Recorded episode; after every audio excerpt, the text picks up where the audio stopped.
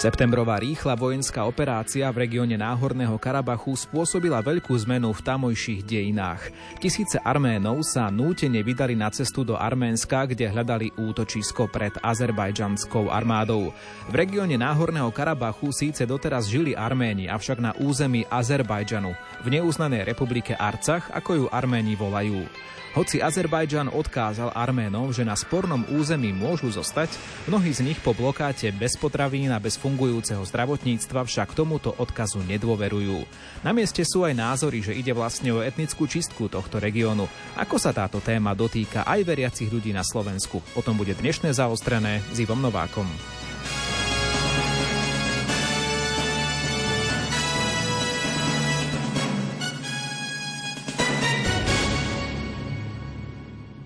Ak nás počúvate v pondelkovej premiére 23.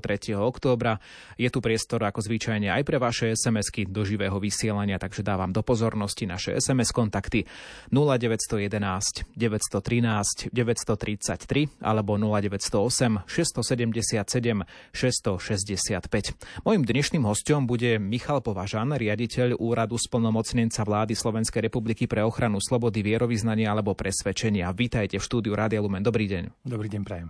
No a takisto e, budete počuť aj nahrávku s Janom Krupom, ktorý sa v týchto dňoch vrátil z pútnického zájazdu v Arménsku. Takže tu si pustíme ako prvú. Možno sú to naozaj také prvé dojmy, keďže otec Ján bol v Arménsku a v Gruzínsku s našimi poslucháčmi. Vrátil sa len počas minulého týždňa a v nasledujúcom 10-minútovom rozhovore som sa ho pýtal jednak na jeho dojmy z tohto miesta a potom aj na súvislosti vojenského napätia v tomto regióne. Tak v rámci mojej práce v Rádiu Lumen som mal možnosť v týchto dňoch navštíviť Gruzínsko a Arménsko. No a samozrejme väčšiu pozornosť som venoval Arménsku. Všimol som si takú zaujímavosť, že jednoducho tamojší ľudia sa ako si menej usmievajú v porovnaní s našimi ľuďmi. E, dokonca som si dovolil miestnej arménskej sprievodkyne sa na to spýtať a ona mi povedala, že, že som naozaj taký šikovný pozorovateľ, lebo je to tak, v Arménsku teraz vládne také pomerne veľké sklamanie z toho, že Azerbajdžanci jednoducho pred, uh, vykonali takú čistku, teda vyhnali Arménov z územia Náhorného Karabachu Azerbajdžanci sa jednoducho usilujú o to, aby mali etnicky e, čisté územie. Vieme však, že toto územie po arménsky nazývané Arcach bolo celé staročia práve sídlom Arménov. Neviem, či je to tu tak celkom známe, to mi povedala opäť sprievodkynia, že vlastne aj samotné mesto Baku, hlavné mesto Azerbajdžanu, bolo vystavané Arménmi, no potom sa stala taká vec, že Azerbajdžanci ich e, postupne vytlačili preč. E, v Arménsku teda vládne taká depresia, je tu hlavne sklamanie z toho, že Rusi nezakročili, že teda inými slovami prakticky všetko arménske obyvateľstvo, okolo 120 tisíc ľudí, bolo nútené odísť z Náhorného Karabachu.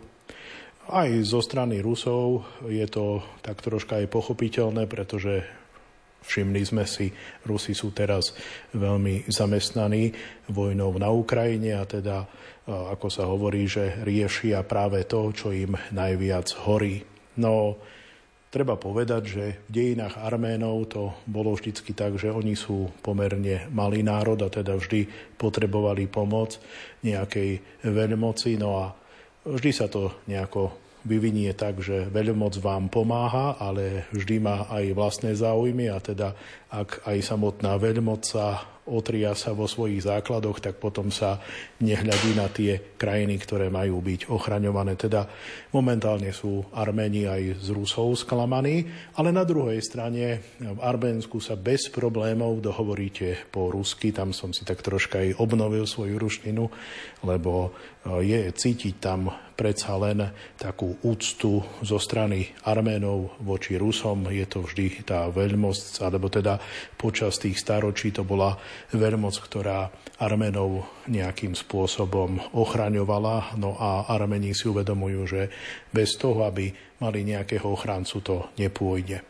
Videli ste počas zájazdu spolu s našimi pútnikmi z Rádia Lumen aj nejaké náznaky toho, teda, že sú tu vysídlenci, že prichádza určitá skupina aj do tých oblastí krajiny, kde sa nebojuje, kde je pokoj, možno nejaké skupiny ľudí, ktoré tak ako by hľadali ten svoj domov, to svoje spočinutie, alebo takéto obrazy alebo takéto obrazy neboli bežné z toho pohľadu? Ak teda máš na mysli nejaký taký obraz, že teraz prídeme do mesta a tam vidíme zástupy ľudí, ktorí nemajú kam hlavu skloniť, tak to, to tak nebolo. Jednoducho aj samotná vláda vyzvala obyvateľov, aby poskytli svoje prázdne domy a treba povedať, že, že Arméni majú veľkú mieru solidarity, dokonca sa mi zdá, že vláda aj vydala také nariadenie, že aj samotné hotely e, musia e, poskytnúť svoje voľné kapacity. E, pravdu povediac, my sme bývali v takých štvorhviezdičkových hoteloch, ktoré prakticky možno odpovedajú našim európskym trojhviezdičkovým. Teda domnievam sa, že ak teda bola poskytovaná aj pomoc zo strany hotelov, tak išlo o hotely nejakej nižšej kategórie. Tak teda v tých vyšších e, kategóriách tam som si nevšimol, že, a, že toto je miestny obyvateľ a toto je príchodzí z, z Náhorného Karabachu. To sa tak ako si nedá rozlíšiť, lebo vec je taká, že v tých štátoch a v Arménsku to platí zvlášť, že tam prakticky jedna tretina všetkých obyvateľov býva v Jerevane. Jerevan je veľmi slušne vybudované mesto, ale okolie a vidiek to veľmi zaostáva. Teda, ak by sme to mali možnosť s nami porovnať, tak tam je taká situácia ako u nás pred 30 alebo 40 rokmi. Čím bolo to územie Náhorného Karabachu po arménskych arcách tak výnimočné z hľadiska viery, z hľadiska viery v Boha pre týchto Arménov, pretože vieme, že utekali od, odtiaľ najmä Arméni, ktorí sú kresťania. No tak ide o to, že Arméni sú predovšetkým, čo sa kresťanstva týka, príslušníkmi tzv. arménskej a poštolskej teda aj tam v tom náhornom Karabachu, alebo po arménsky povedané Varcachu, tam vlastne bola táto církev najviac zastúpená. Tak ide o to, že Arméni svojho času v tej dobe najväčšieho rozkvetu mali prakticky 10 krát väčšie územie ako dnes. Teda opäť je tu ten fenomén, že Arménsko stráca územia ono vlastne toto územie Arménsko stratilo už dávnejšie, lebo ono je vlastne súčasťou Azerbajdžanu. No ale môžeme to tak povedať, že opäť je tu ten fenomén, že Arméni bývajú na čoraz menšom území. Samotné územie Arménska je podľa mňa pomerne málo úrodné. Tam je tá pôda veľmi kamenistá, teda oni napríklad, čo sa týka pšenice a, a všetkých ostatných obil, obilnín, tak sú odkázaní na Ukrajinu alebo na Rusko. Teda je to taká iná krajina. E, hovorí sa, že ak človek navštívi nejaký, nejakú inú krajinu, a ak zistí, tak často sa teda stane, že zistí, že ako mu je doma dobre. Teda my naozaj máme oveľa úrodnejšiu krajinu ako samotní Arméni. Oni však majú nejaké nerastné súroviny a nerastné bohatstvo.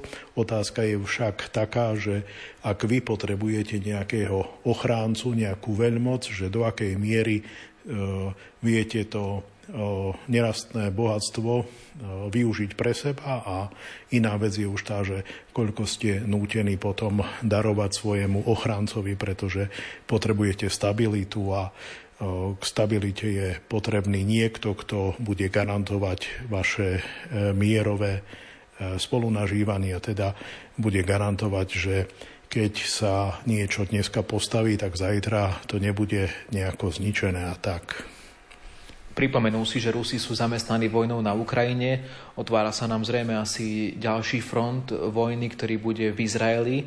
Uvidíme, ako sa situácia vyvinie. No keby tieto dve vojny neboli aktuálne, zrejme Organizácia spojených národov a celkovo svet by sa inak pozeral na túto záležitosť a mal by na ňu viac času, tak toto ostáva ako si tak v tieni, v zabudnutí. Necítili sa možno Arméni z tých rozhovorov, čo si tam mal šancu vidieť, zažiť, tak ako keby zabudnutí, opustení na okraji periférie? Tak Arméni to berú tak, že e, celý svet už niekoľko desaťročí a prakticky vyše storočia na nich systematicky zabúda, lebo vieme, že že dodnes e, nie až tak veľa štátov vôbec uznalo ten fenomén e, genocídy, ktorý E, spáchali Turci na Arménoch, ktorí žili v Osmanskej ríši. Teda ide o to, že naozaj pri Arménoch je možné hovoriť o takej frustrácii z toho, že, že tá svetová verejnosť ich opomína. E, samotné Arménsko, alebo ak by som teda mohol konkrétnejšie povedať, samotný Jerevan je preplnený všelijakými pamätníkmi, ktoré odkazujú na genocídu. Teda je tam veľmi prítomný ten moment, že skutočne Arméni sú nútení, alebo teda boli nútení a aj dnes sú nútení podstupovať utrpenie, ktoré pri iných národoch je, dá sa povedať, že takmer zriedkavé. Teda je to národ, ktorý, ktorý často bol prenasledovaný. Ono je to podľa mňa spôsobené aj tým, že ja to teda aspoň tak vidím, že Armeni sú veľmi schopní obchodníci. A tam, kde sa obchoduje a kde je taký um a dôvtip, tak tam je potom aj úspech.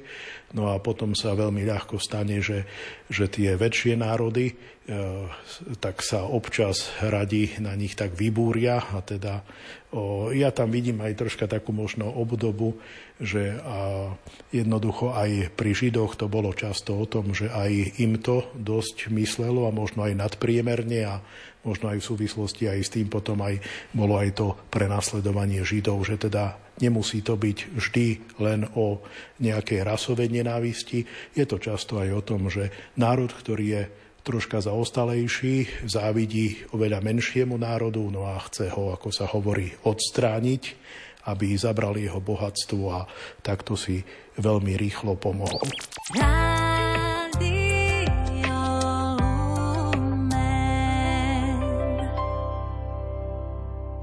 Toľko Jan Krupa, náboženský redaktor Rádia Lumen a riaditeľ neziskovky pre Lumen o zájazde, ktorý predbehol pred pár dňami. Boli tam aj naši poslucháči, boli v Arménsku, boli v Gruzínsku a boli obdivovať kresťanské pamiatky a popri tom vnímali aj atmosféru, ktorá je v tejto krajine, konkrétne v Arménsku.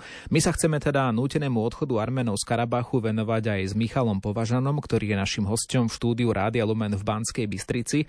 Tak pán Považan, začníme možno práve tým, že prečo vôbec otvárať túto tému aj u nás doma na Slovensku. Je to pomerne ďaleko, je to pomerne e, akoby tako mimo ten, by som povedal, diapazon tých európskych tém, ktoré nás často zaujímajú aj v tejto relácii zaostrené, kde mimochodom predovšetkým sa venujeme domácim témam z, z politiky a spoločnosti, ktoré súvisia aj s cirkevným dianím. Tak prečo by nás to mohlo vyrušiť aj u nás doma na Slovensku podľa vás? Možno to má viacero rovín. Prvá je asi v tom, že Človeka by malo zaujímať utrpenie iného človeka kdekoľvek na svete sa koná, kdekoľvek na svete sa deje. Nemal by byť uzavretý iba vo svojej vlastnej bublinke a tam si hovoriť, ako mi je dobre.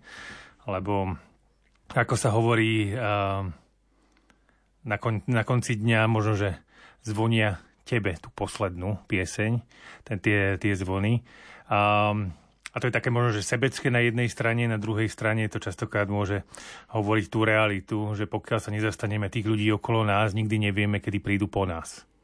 Že možno, že budeme tými poslednými, a ako povedal jeden z, jeden z tých um, protestantských pastorov, nakoniec nebol nikto, kto by sa ma zastal.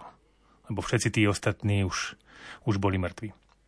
To je prvá rovina, ktorá sa ešte osobitne dotýka kresťanov, ktorí sú osobitne pozvaní k tomu, aby sa zaujímali o svet okolo, aby, aby pomáhali, aby nastavovali druhé líce. A v tom nastavení druhého líca je aj to, že, že máme, máme pomáhať, máme sa zaujímať, máme výjsť zo seba a, hlásať evanílium zo striech a súčasťou hlásania evanília je aj pomoc.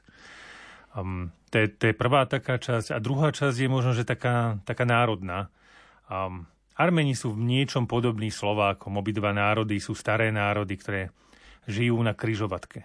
My na kryžovatke, ktoré sa volá Stredná Európa, a oni na kryžovatke, ktorá sa volá Kaukaz. A prechádzali tak Kaukazom, ako aj Strednou Európou mnohé národy. Mnohé národy zmizli za, z dejín a už ich, o nich viac nepočujeme. A naše dva národy zostali. Obidva národy sú malé, oni majú 3 milióny doma, 8 miliónov v zahraničí. My máme 5 miliónov doma, nejaké 2 milióny v zahraničí. To znamená, že ten osud je v istej, istom zmysle podobný. Rovno ako, ako my, tak aj oni žijú na hraniciach veľkých, veľkých impérií, ako aj hovoril otec Krúpa. Oni na okraji ruského, perského, tureckého štátu. My kde si medzi, medzi západom a východom, medzi ruským impériom na východe a medzi nemeckým veľkým štátom, kedysi na západe. To znamená, že ten osud môže byť kľudne podobný.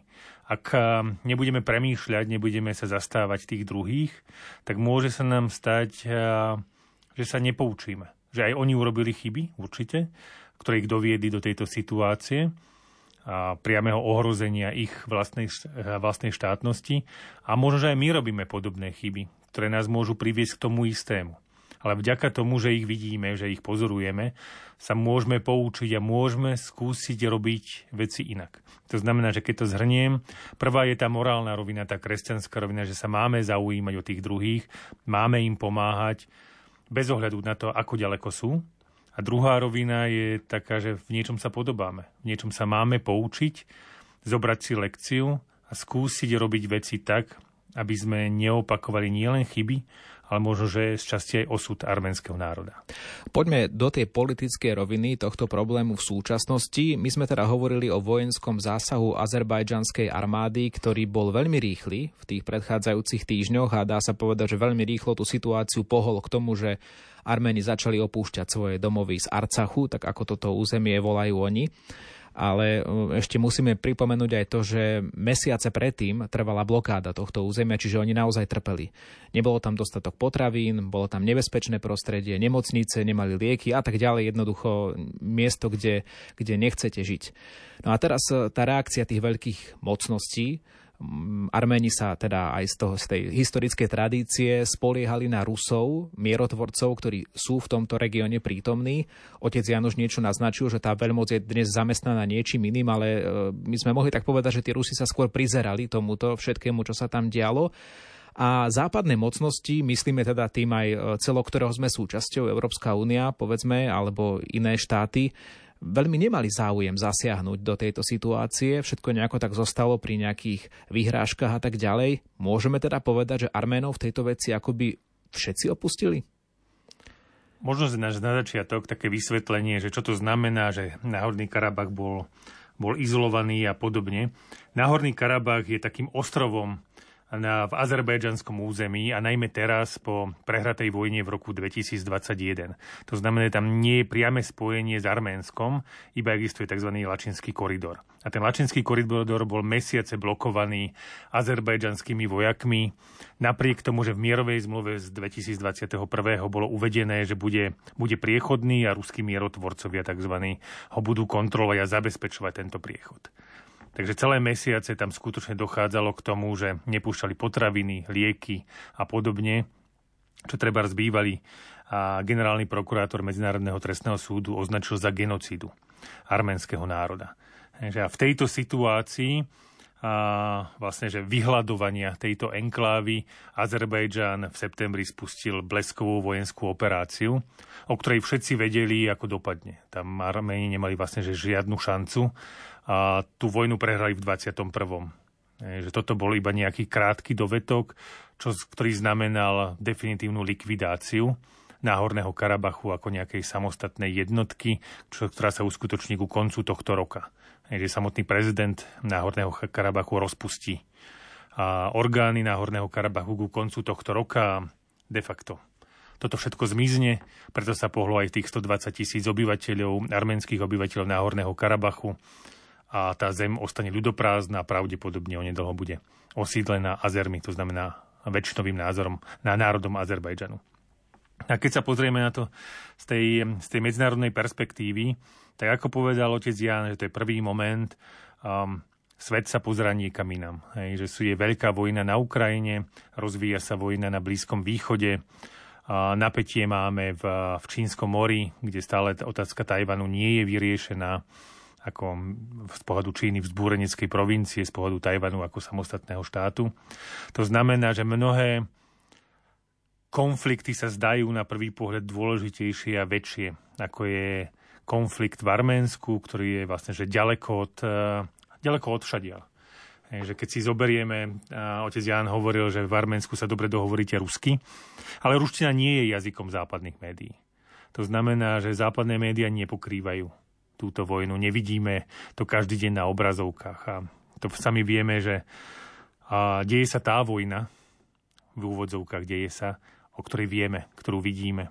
Keďže nevidíme vojnu, ja neviem, v Tigraji, v severnej Etiópii alebo v Nigérii, Nevieme, že sa tam koná, napriek tomu, že umierajú tisíce a desať tisíce ľudí.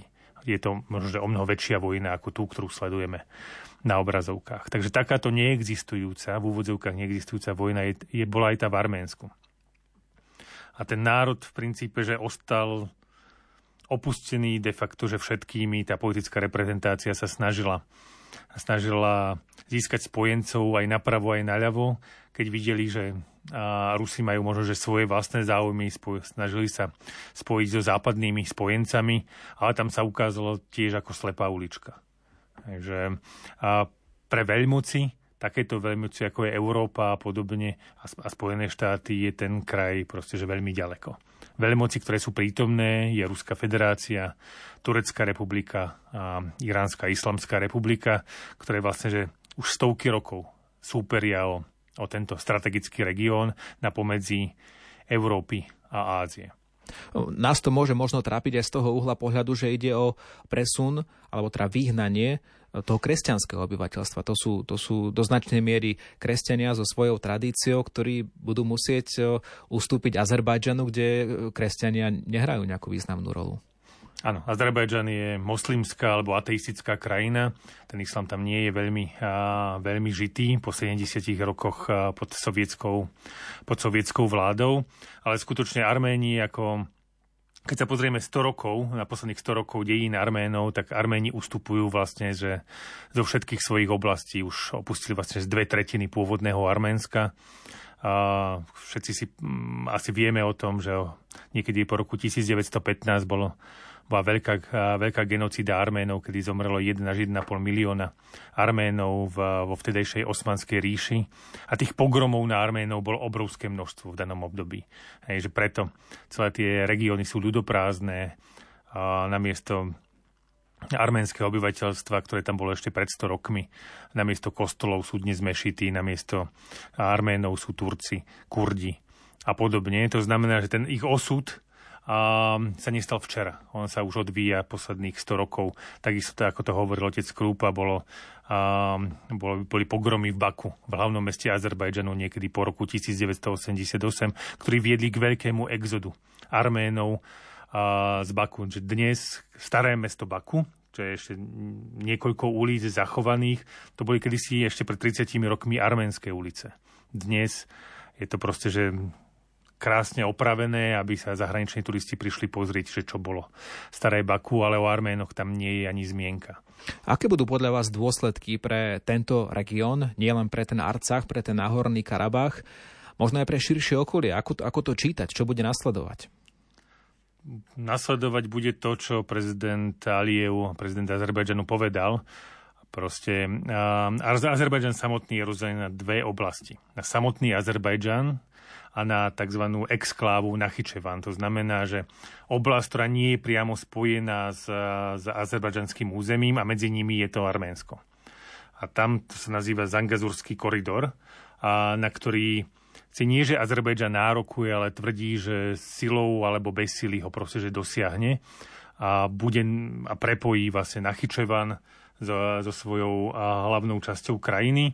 A tým pádom, keď sa na to pozrieme tak, tak zvyšia, sa urobí vlastne, že koridor medzi Kaspickým morom, medzi Baku na východe až Tureckom, a Tureckom na západe, alebo Nachyčevan susedí s Tureckom na svojich najzápadnejších hraniciach. Je tam taký kúsok, aby to aj poslucháči pochopili medzi tureckým jazykom a azerským jazykom nie je skoro žiadny rozdiel. V princípe je to turecký jazyk a možno, že rozdiely sú také ako medzi slovenčinou a češtinou. Niektorí Azery sa považujú za Turkov a podobne. Hej, ten, a, z pohľadu Európy my máme vykreované, dotvorené národy, ale v týchto mnohých krajinách a, ďalej od Európy to tak nefunguje, to tak nie je proste a tie a tá etnická identita sa proste, že je veľmi tvárna, veľmi sa mení.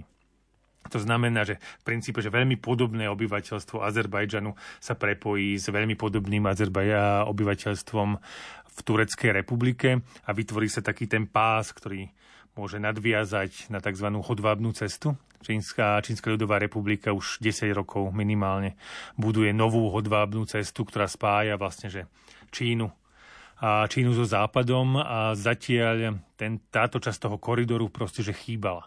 Hej, že na druhej strane tam máme Iránsku islamskú republiku, ktorá je zásadne proti tomu aby takéto niečo vzniklo, lebo ich, oni sú proti akýmkoľvek zmenám hraníc na sever od iránskeho územia.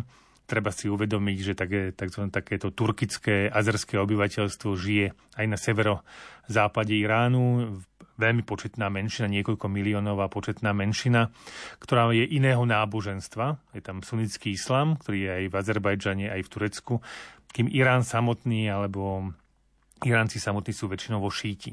To znamená, že aj toto delenie na šítov a sunitov tam zohráva rolu. Je tam to mocenské delenie medzi tie teda, tri veľmoci. Um, tá situácia je veľmi, veľmi neprehľadná. Momentálne Arméni hovoria, že ich jediným priateľom je samotný Irán.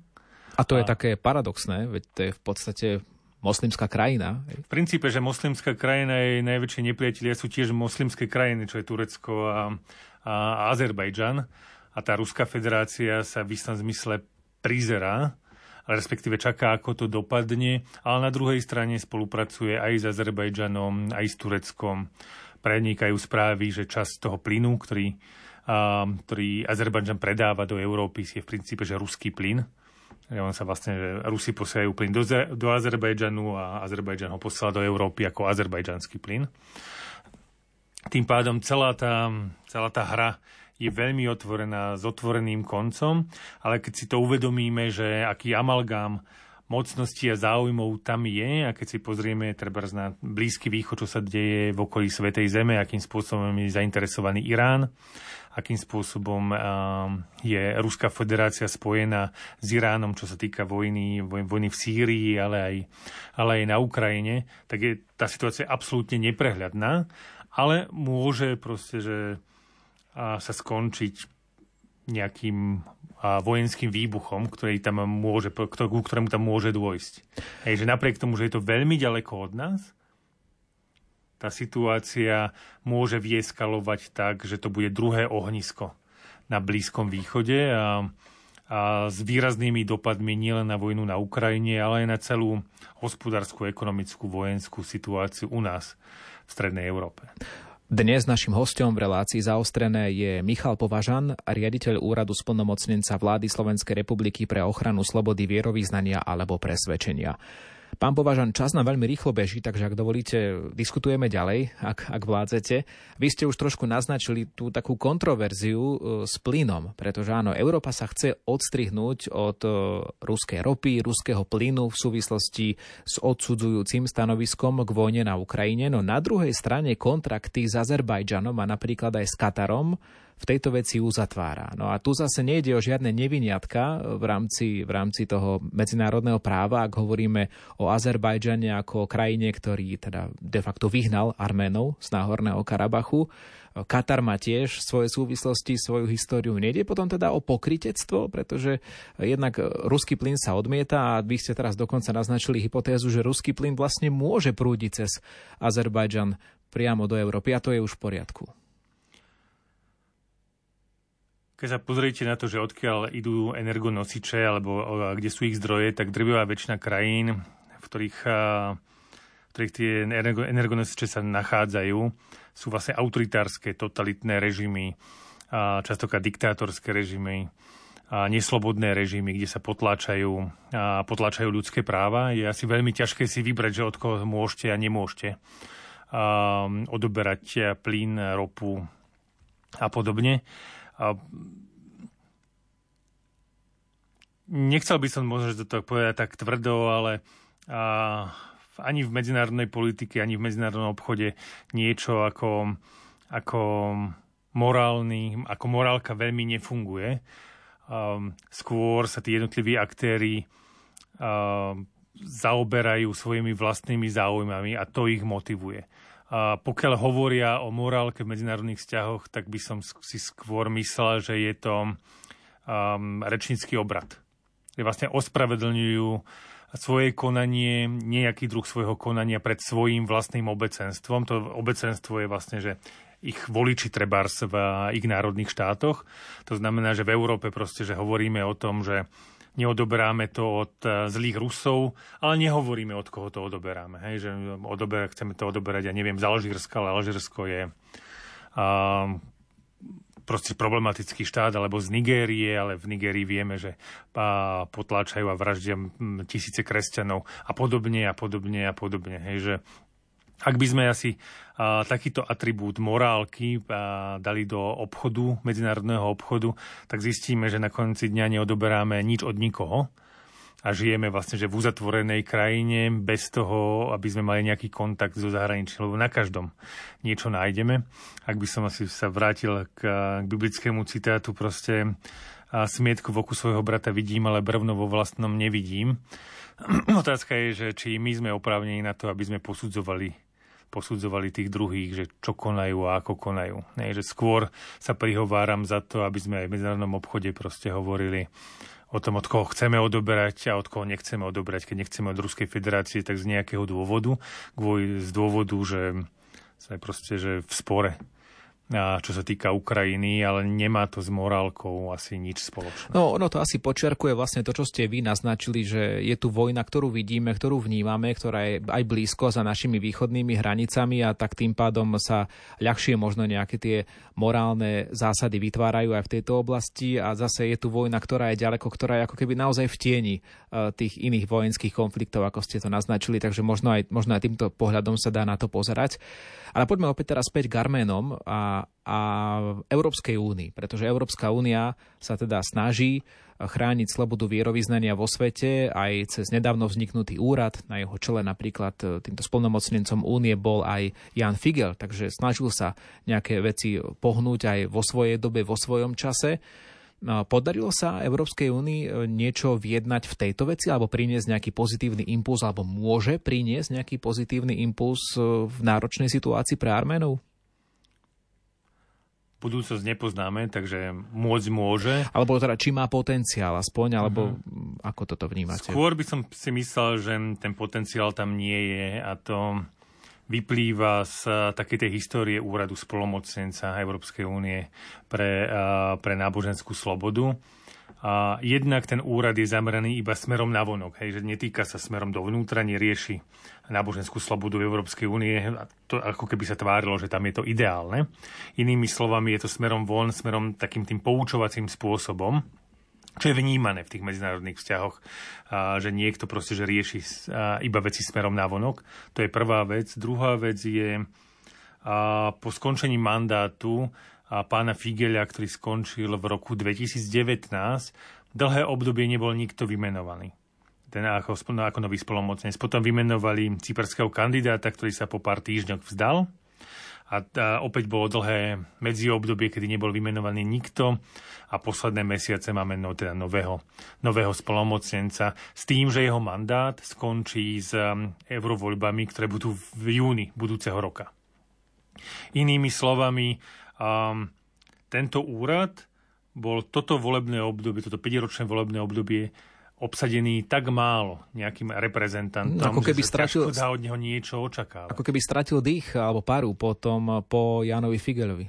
Určite, určite, že Jan Figel niečo naštartoval, ale po ňom vlastne, že je dlhé medziobdobie a dá sa povedať, že to medziobdobie je, trvá skoro už štvrtý rok.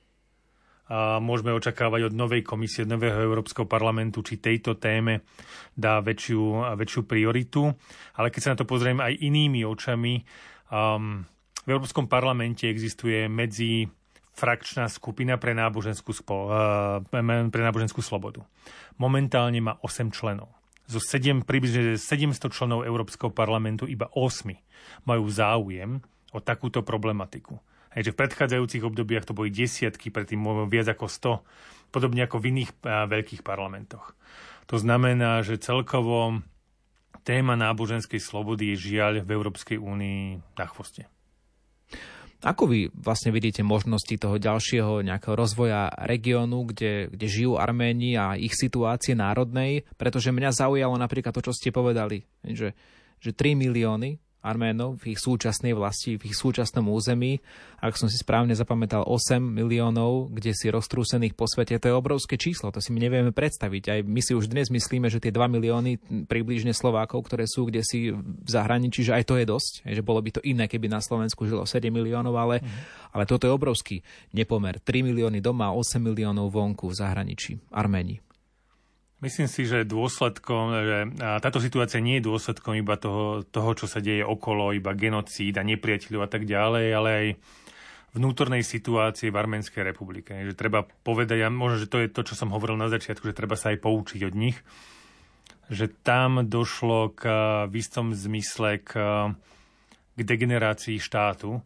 To znamená, že, že korupcia presiakla tak hlboko do štátneho organizmu, že z národa, ktorý sme opísali ako neskutočne obchodnícky zručný, zdatný, vzdelanostne na úrovni prevyšujúci svojich susedov, sa stal národ, ktorý je uväznený v malej krajine, ktorá vlastne že upadá de facto.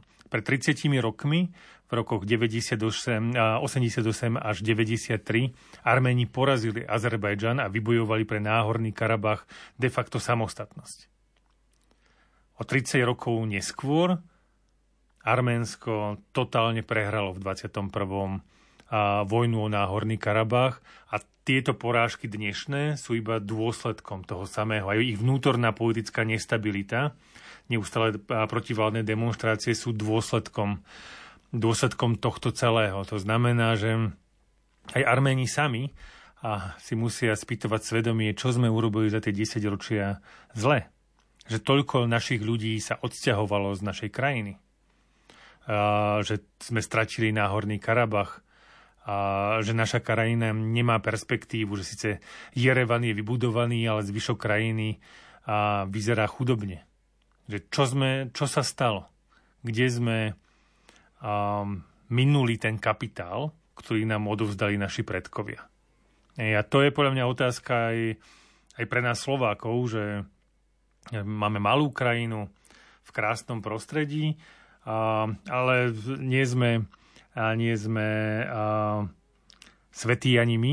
Máme tie isté hriechy, asi ako majú aj Arméni, ale ide o to, akým spôsobom s nimi pracujeme, akým spôsobom s nimi bojujeme. Že Arménsko nám ukazuje, že tadiaľ to cesta nevedie, že skúsme ísť iným spôsobom. Ja netvrdím, že zajtra máme tu vojnu a podobne, ale viete, o 20-30 rokov čokoľvek a čokoľvek sa musí, môže vstať a, a my musíme byť na to pripravení.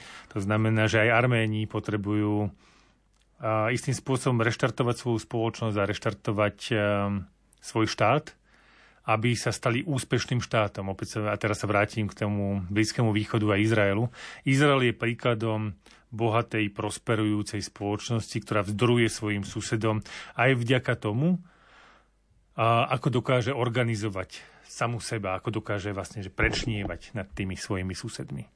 A to je možno, že cesta aj pre Arménov, ktorí sa mnohom tým, a, tým Židom podobajú, aj čo sa týka genocídy, aj obchodníckého talentu, keď použijeme také tie bežné predsudky, ale možno, že aj, aj pre Slovákov, že ide o to, nejde o to, akú malú krajinu máme, ale ide o to, ako dobre sa o ňu staráme. Pripomínam našim poslucháčom, ktorí nás počúvajú niektorí v premiére v pondelok 23. oktobra. Ak ešte chcete položiť nejakú otázku môjmu dnešnému hostovi, Michalovi Považanovi, s ktorým sa venujeme odchodu Arménov z Náhorného Karabachu na územie Arménska, tak e, môžete tak urobiť e, čo najskôr, pretože máme posledných 5 minút, takže SMS kontakty 0911 913 933 alebo 0908 677 665. Pán Považan, vieme, že pozícia Nikola Pašiniana, ktorý je premiérom Arménska, je tak trošku rozkolísaná, pretože možno z tých informácií, ktoré sa k nám dostali, vnímame nejaké protesty proti tejto vláde. Je tam potenciál, že môže dôjsť naozaj k nejakému by som povedala, podlomeniu tejto, tejto legitimnej moci tejto vlády, že jednoducho tie protesty, ktoré súvisia s tou, nazvem to expresívne blbou náladou, ktorú okomentovala Jan Krupa na začiatku dnešnej relácie, že, že poženú tých protestujúcich ľudí k niečomu radikálnejšiemu? Nebolo by to prvýkrát, ani aj premiér Pašianin sa dostal do svojho úradu podobnou cestou kedy jeho predchodcovia boli, boli skoro doslova vyniesení z tých úradov, nasledovali slobodné voľby a teda opozícia vedená súčasným premiérom bola zvolená do svojho úradu. A dnes je to, je, dnes je to opačne. A problém je alternatíva. Tá alternatíva je tzv. karabašský klan. To znamená ľudia, ktorí mm, sú spojení s víťaznou vojnou v 90. rokoch o Náhorný Karabach, ale neskôr um, sú asi odôvodnení podozrievaní z obrovskej korupcie, obrovského rozkrádania a tak ekonomiky Arménska, ako aj, ako aj Náhorného Karabachu, čo mnohí ľudia v Arménsku si pamätajú, vedia, nezabudli. A tak um, sa rozhodujú medzi dvomi druhmi elít okolo premiéra Pašianina, ktorý de facto prehral tú vojnu a s Azerbajdžanom teraz a obvinujú ho z toho, že sa nevie proste, že postaviť, a postaviť nátlaku Azerbajdžanu. On, on tvrdí, že sa snaží zachrániť svoj národ, lebo nemajú žiadnu šancu, aby sa vojensky ubránili.